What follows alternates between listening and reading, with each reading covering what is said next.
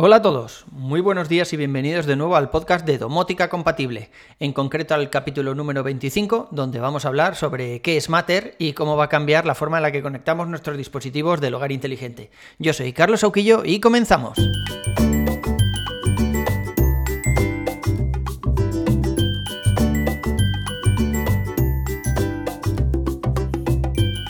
A vosotros que sois eh, oyentes habituales de este podcast, no hace falta que os cuente el carajal que hay hoy en día con los estándares para el hogar conectado. Hay mucha gente que utiliza HomeKit, como yo, ya sabéis que soy muy fan de todas esas condiciones un poco más avanzadas. Hay otros usuarios que utilizan directamente los dispositivos de Amazon con su asistente de voz, ¿no? Para pedirle cosas directamente. Es verdad que no soportan unas eh, condiciones tan avanzadas como HomeKit, pero también funcionan muy bien. También tenemos a Google con un montón de dispositivos también integrados y luego otro tipo de plataformas como SmartThings, que es pues eso, una plataforma en la nube que permite conectar un montón de dispositivos y desde ahí desencadenar distintas acciones. Además de esto, también tenemos pues el típico fabricante que saca una aplicación propia para manejar sus dispositivos, lo cual está muy bien, pero claro, todo esto hace que el usuario eh, lo tenga muy complicado a la hora de elegir el estándar que mejor se adapta a sus necesidades, porque ya sabéis que, bueno, ya os lo he dicho muchas veces que yo utilizo HomeKit precisamente por toda esa potencia que me dan las condiciones eh, condicionadas, Para que la casa actúe sola bajo ciertas circunstancias. Pero hay gente que no, hay gente que, mis padres, por ejemplo, son muy fans en casa de utilizar los dispositivos de Amazon, porque a través de Alejandra pues pueden encender y apagar luces, encender la caldera y cosas así. Ya os digo que para cada uno pues hay un, estándar más o menos adecuado. Y esto es una de las preguntas bastante habituales, ¿no? Tanto los lectores del blog como los oyentes del podcast, pues cada dos por tres me preguntáis eso, para las expectativas que tenéis, para las necesidades que tenéis, cuál es el estándar que mejor se adapta a, vuestras necesidades. Por todo esto, a finales de 2019, la Connectivity Standards Alliance, que la habréis leído por ahí, porque las siglas son CHIP, es muy gracioso, pasó a llamarse lo que ahora conocemos como Matter y estableció las bases de lo que sería, pues eso, el nuevo estándar abierto y común para todos los fabricantes. Como tenía muy buena pinta, pues enseguida participaron un montón de grandes, ¿no? Como Apple, Amazon, Google, también se, unió a Matter eh, la gente de Samsung o la Zigbee Alliance, y por supuesto algunos fabricantes como IKEA o Legrand, por ejemplo, Sonfi, los de los toldos, etc. De hecho, este año en el CES 2022 se han presentado un montón de dispositivos compatibles con Matter y con Thread, que ya sabemos que es el protocolo que va a haber por debajo de Matter. Entonces, ¿qué es Matter? Bueno, pues básicamente Matter es el nuevo estándar para accesorios de la casa conectada, Smart Home, domótica compatible o como le queráis llamar. A mí me molaría que fuera lo de domótica compatible, ¿eh? Pero no hay que confundir un estándar con un protocolo. O sea, un protocolo es Thread o Bluetooth o Wi-Fi. Matter se sitúa por encima, ¿no? En la capa más de aplicación, para que el usuario no tenga que preocuparse de lo que hay por debajo. Como decía Steve Jobs, it simply works, ¿no? O sea, tú tienes que estar abstraído de toda esa tecnología que hay por debajo y simplemente, pues eso, ver todos tus dispositivos en una misma red, desde una misma aplicación y poder interactuar entre ellos, crear condiciones, etcétera.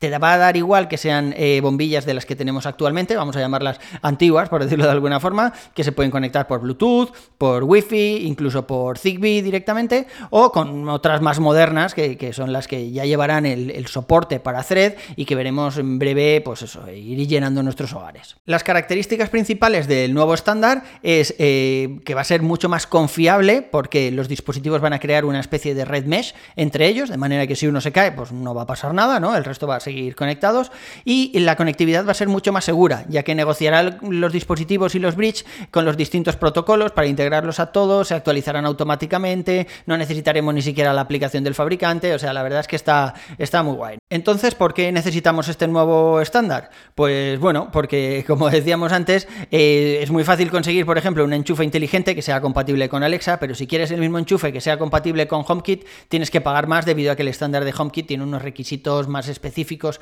para el cifrado de las comunicaciones y hace que necesites un hardware más potente. Por otro lado, también tenemos los dispositivos Zigbee, que ya sabéis que funcionan muy bien, no suele haber problemas de conectividad con un dispositivo Zigbee, pero necesitamos un bridge, porque los dispositivos bridge, o sea, los dispositivos Zigbee, perdón, bueno, pues, pues tienen ciertas características de bajo consumo y demás y hacen que requieran este bridge para hacer eh, la traducción al protocolo IP de toda la vida. Pero es que encima tenemos dispositivos como los nuevos bridge de Acara que están certificados eh, Zigbee 3.0 y no podemos añadirle nada que no sea cara, lo cual es una mierda. O sea, tú no puedes tener una bombilla que sea Zigbee 3.0 y ponerla con el bridge de Acara, porque eso no va a funcionar. Además, pensad, por ejemplo, en los desarrolladores que hacen unas bombillas muy buenas y que quieren que sean compatibles pues, con todos los estándares que hay actuales, ¿no? Con HomeKit, con Alexa, con Google, y esto implica pues, que tienen que hacer tres desarrollos distintos para integrarse con cada uno de ellos. Y encima mantenerlos, claro, y que para este hay una actualización, que para este hay una vulnerabilidad, o sea, eso es bastante complicado de mantener. Así que dentro de unos meses, cuando salga Matter, pues estos desarrolladores solo tendrán que preocuparse en integrar sus bombillas con un único estándar, ¿no? Con Matter. Los usuarios veremos pues, pues cómo se amplía la gama de dispositivos, porque ya no tendremos que buscar solo los que sean compatibles con nuestro estándar, sino que buscaremos los que sean compatibles con Matter y ya dará igual lo que tengamos por debajo. Luego tenemos dos ventajas muy importantes de Thread, que a mí me encantan. Una es que es open source, significa que cualquiera puede bajarse el código fuente del estándar y compilarlo por él mismo o revisarlo, igual que hacemos, por ejemplo, con el kernel de Linux. Eh, esto al usuario pues le puede dar cierta confianza porque, claro, sabes que hay un montón de comunidad, un montón de gente por el mundo que se está bajando ese código fuente para Entonces, si hubiera, yo que sé, una puerta trasera o alguna vulnerabilidad, pues es muy fácil de, de identificar y enseguida se arregla a nivel mundial. Pero aunque esto mola mucho para los frikis como yo, lo que más me mola de Matter es que se ejecuta de forma local no necesitas conexión a internet, ¿eh? igual que pasa con HomeKit, de manera que nos vamos a eliminar pues todo tipo de retrasos o similar que tenemos en otras plataformas que van a la nube para ver el estado de nuestros dispositivos o realizar alguna acción. ¿Y qué va a pasar con la red que tenemos actualmente con los dispositivos? Bueno, pues como ya sabéis, pues Thread incorpora lo mejor de dos mundos, ¿no? Por un lado tenemos el low energy del Bluetooth, que está muy bien, pero claro, si tienes un dispositivo demasiado lejos, pues no te va a llegar, porque el Bluetooth ya sabéis que llega a 5 o 6 metros, no llega mucho más. Y por otro lado tenemos todas las ventajas de Zigbee, que sí que llega mucho más, también son low energy, por decirlo de alguna forma, pero necesitan un bridge. Pues con Thread todo eso nos lo vamos a quitar de en medio. Eh, dentro de la red tendremos tres tipos diferentes de dispositivos. Uno es lo que se va a llamar el border router, el border router, perdón, que puede ser, pues, pues eso, un cacharro que ya está conectado a servicios IP, ¿no? Por ejemplo, el Apple TV o el HomePod, todo esto va a hacer, lo que antes era la central de accesorios, va a ser ahora el border router.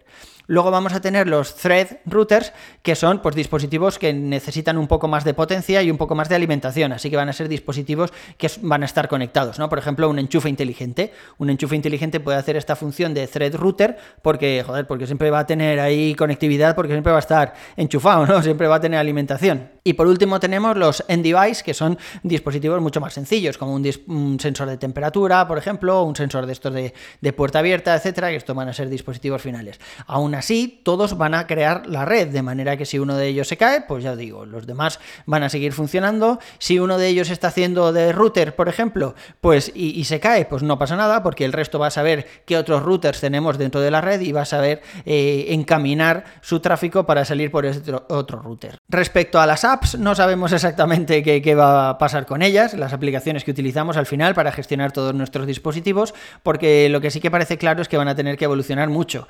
Eh, ya sabéis yo soy un fiel seguidor y utilizador, por decirlo de alguna forma, de Home Plus, sobre todo en la versión V5 que está ahora. y para mí es mi app favorita para crear toda la serie de automatizaciones que tengo en casa, porque las condiciones es que molan mogollones, que tú le puedes poner ahí, mira, si aprieto este interruptor con todas estas condiciones, que en la calle haga menos de no sé cuántos grados, que haya alguien en casa, que resulta que la luz esté apagada, que sea entre las 5 y las 6 de la mañana, pues entonces me enciendes el calefactor. Si no, pues simplemente me enciendes la porque le estoy dando la luz del baño. Pero ¿qué pasa? Que yo creo que se ha quedado un poco obsoletilla, porque hay cosas que no muestra. Por ejemplo, la televisión, mi televisión que es compatible con HomeKit, en la aplicación esta, en Home Plus, no sale. Los HomePod tampoco. Así que todas esas automatizaciones, por ejemplo, tengo una automatización ahora para que se despierten mis hijos por la mañana. Entonces, cuando se hace la hora de despertarse, pues les suena música por los HomePod y se les enciende la luz. Pues todo esto no lo puedo hacer directamente desde Home Plus. Tengo que hacerlo desde la aplicación casa, lo cual me toca un poquillo las narices, porque yo quiero tener todas las automatizaciones en el mismo sitio. Además, Home Plus eh, no tiene ninguna opción para ver tus dispositivos Thread, que sí, que está claro que el usuario le va a dar igual cómo esté conectado el dispositivo, pero joder, a mí de momento, que soy muy freak, me gustaría ver cuántos dispositivos tengo conectados a través de Thread y cuántos dispositivos tengo conectados de forma convencional a través de Zigbee, Wi-Fi o algo así. Y es verdad que hasta ahora tampoco lo veía, o sea, si, es posible que sea esto un capricho más que nada, ¿no? Que me esté buscando una excusa para cambiar de aplicación, pero sí que hay algunas aplicaciones como por ejemplo la de Nanoleaf que comentaba el otro día o la propia aplicación de EVE, de EVE, los enchufes estos que he probado en alguna ocasión, que cada vez tienen más dispositivos, eh, ellos sí que tienen una opción para ver tu red thread y todos los dispositivos que están conectados a esa red thread y qué función hacen. O sea, no sé, es un poco de curiosidad, es verdad que te da, te da bastante igual al usuario final, pero no sé, a mí me mola. Así que de momento, de momento voy a seguir utilizando casa, pero es probable que cuando vaya incrementando el número de dispositivos que tengo en casa conectados por thread, pues me plantee algún cambio de aplicación o utilice casa para la visión general, pero para crear las reglas, pues igual me vuelvo a bajar la aplicación de EVE o utilizo la de Nanoleaf. No, la de Nanoleaf creo que no, no, no me gusta mucho. La aplicación funciona muy bien para las bombillas de Nanoleaf, pero lo que es la integración con otras cosas dentro de casa creo que deja un poquillo que desear. ¿Qué va a pasar con mis dispositivos actuales? Bueno, pues no te preocupes que no vas a tener que cambiar todos los dispositivos que tienes actualmente en casa, ¿eh? No te va a tocar rascarte el bolsillo para cambiar todas las bombillas o todos los interruptores como hago yo cada 2x3. Si tienes, por ejemplo, un bridge de Akara, como Akara ya ha dicho que tanto el M1S como el M2 van a soportar Thread durante este año, se ve que los tíos ya lo tenían pensado y le pusieron eh, las antenas adecuadas y demás, bueno, pues todos los dispositivos que tenemos actualmente eh, conectados a ese bridge, que se conectan por Zigbee, pues van a ser visibles directamente desde nuestra red mesh. No significa que todos los dispositivos eh, conectados a ese bridge de Akara se vayan a convertir en dispositivos Thread. Muchos de ellos pues, son dispositivos viejos. Yo tengo los primeros sensores de temperatura, pueden tener fácilmente 5 años y aquí están funcionando. Pero sí que serán eh, visibles desde la aplicación que tengamos detrás, ya que el bridge hará la conversión de todo ese tráfico a Thread. El problema va a ser si no tenemos un router compatible con Thread, el border router este que comentábamos antes, ¿no? Ya que, por ejemplo, muchos de vosotros utilizáis en casa para la Wi-Fi y demás el típico router que te da el operador y esos routers ni siquiera se actualizan mucho. Bueno, no pasa nada, tú podrás seguir comprando dispositivos compatibles con HomeKit, con Alejandra, con Google, con el estándar que tengas. No, no te tienes que comprar adrede un border router, pero hasta que no lo tengas, pues bueno, esos dispositivos seguirán funcionando por Bluetooth o por Zigbee o por Wi-Fi, no darán el cambio a Thread hasta que no tengas un router compatible, que en realidad es cuestión de tiempo, igual que nos pasó con los routers de los operadores cuando empezábamos a ver las redes eh, Wi-Fi 5 GHz, que, que, tardaron un tiempo en ponerse las pilas y pasar a 5 GHz, pues bueno, igual pasará con esto, es cuestión de tiempo que los routers de los operadores pues soporten también thread y redes mucho más modernas como mesh y demás. Y si lo que te preocupa de verdad son tus selis, porque tienes un montón puestos por casa, bueno, pues debo decirte que no hay una solución clara. O sea, hay mucha gente preguntándole a Shelly si van a migrar a Thread. Es verdad que el dispositivo que tenemos actualmente, con el chipset que tiene actualmente, eh, no tiene una antena compatible con Thread, así que en, principio no van a poder ser compatibles con Thread. No, no sé si veremos en el futuro, pues eso, algún nuevo dispositivo que sí que sea compatible con Thread directamente y se deje a un lado la Wi-Fi o, ya veremos. Pero bueno, seguramente el firmware sí que se adaptará a Matter y lo podremos enlazar con otros dispositivos sin necesidad de flashear, que es lo que tenemos que hacer ahora, ¿no? Ahora eh, o tienes todos los dispositivos de Shelly y no sales de su aplicación, o no los puedes integrar con nada más a menos que los flashes. Pues yo creo que por ahí sí, por ahí no va a haber discusión y en algún momento el firmware sí que será compatible con Matter y podremos ver el Shelly directamente desde cualquier otra aplicación. Y si en este momento estás en el momento, yo que sé, que estás en obras en casa, por ejemplo, o te tienes que comprar algún nuevo dispositivo, pues, pues la duda que te puede salir es qué hacer, ¿no? Si te esperas unos meses o si lo compras ya. Y bueno, sí que es verdad que en el CES se han presentado un montón de dispositivos de un montón de fabricantes que van a ser compatibles con Matter. Estaba por allí la gente de Arlo, de Belkin, por supuesto Akara, Tuya, la gente de Philips Hue, por ejemplo, también, aunque no se han pronunciado mucho al respecto, no sabemos si sacarán un nuevo bridge que sea compatible con, con Thread o cómo lo harán exactamente a nivel de firmware, no sabemos, pero bueno, parece que todos ellos están dispuestos a dar el salto a Matter en unos meses, ¿no? Seguramente a mediados de 2022, porque primero decían que a principio, pero parece que el kit de desarrollo para la integración de distintas aplicaciones de distintos fabricantes no estaba listo, entonces han, han preferido esperar un poquito y ponernos la fecha para mediados de, de 2022.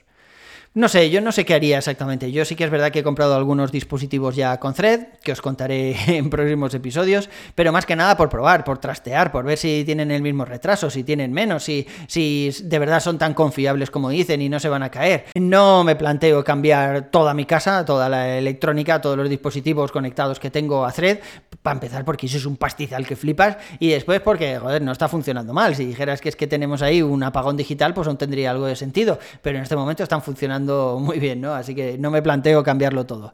Si tú, ya te digo, estás metido ahora en una obra o similar y te planteas comprar dispositivos, bueno, pues mejor que los compres compatibles con Thread, aunque sean un poquito más caros en este momento, pero yo creo que de cara a futuro, pues te va a venir mucho mejor. Lo que sí tengo claro, después de la experiencia de la bombilla de Nanolive que os contaba el otro día, es que poco a poco sí que iré incorporando estos nuevos dispositivos que, trabajen con Thread, ¿no? Que, utilicen el protocolo de Thread para conectar. Eh, la Nanolive me ha gustado tanto que es que la verdad es que quiero seguir probando dispositivos. De hecho, me he comprado otra Nanolive, me he comprado también algunos cacharros de EVE, aunque esta marca la tenía en la lista negra, pero bueno, he comprado. Iba a, comprar, a comprarme también el nuevo interruptor de EVE, que es compatible con Thread, un interruptor de los de instalación para, poner en la pared, no es del store de sobremesa como los de Akara, que digo yo, pero joder, vale 100 pavazos, ¿eh? 100 pavazos por interruptor. O sea, yo no sé cuántos compré, pero creo que compré casi 30 interruptores la otra vez. O sea, 30 interruptores a 100 pavazos, la verdad es que han hecho que me piense un poco esta prueba, no sea que funcione demasiado bien,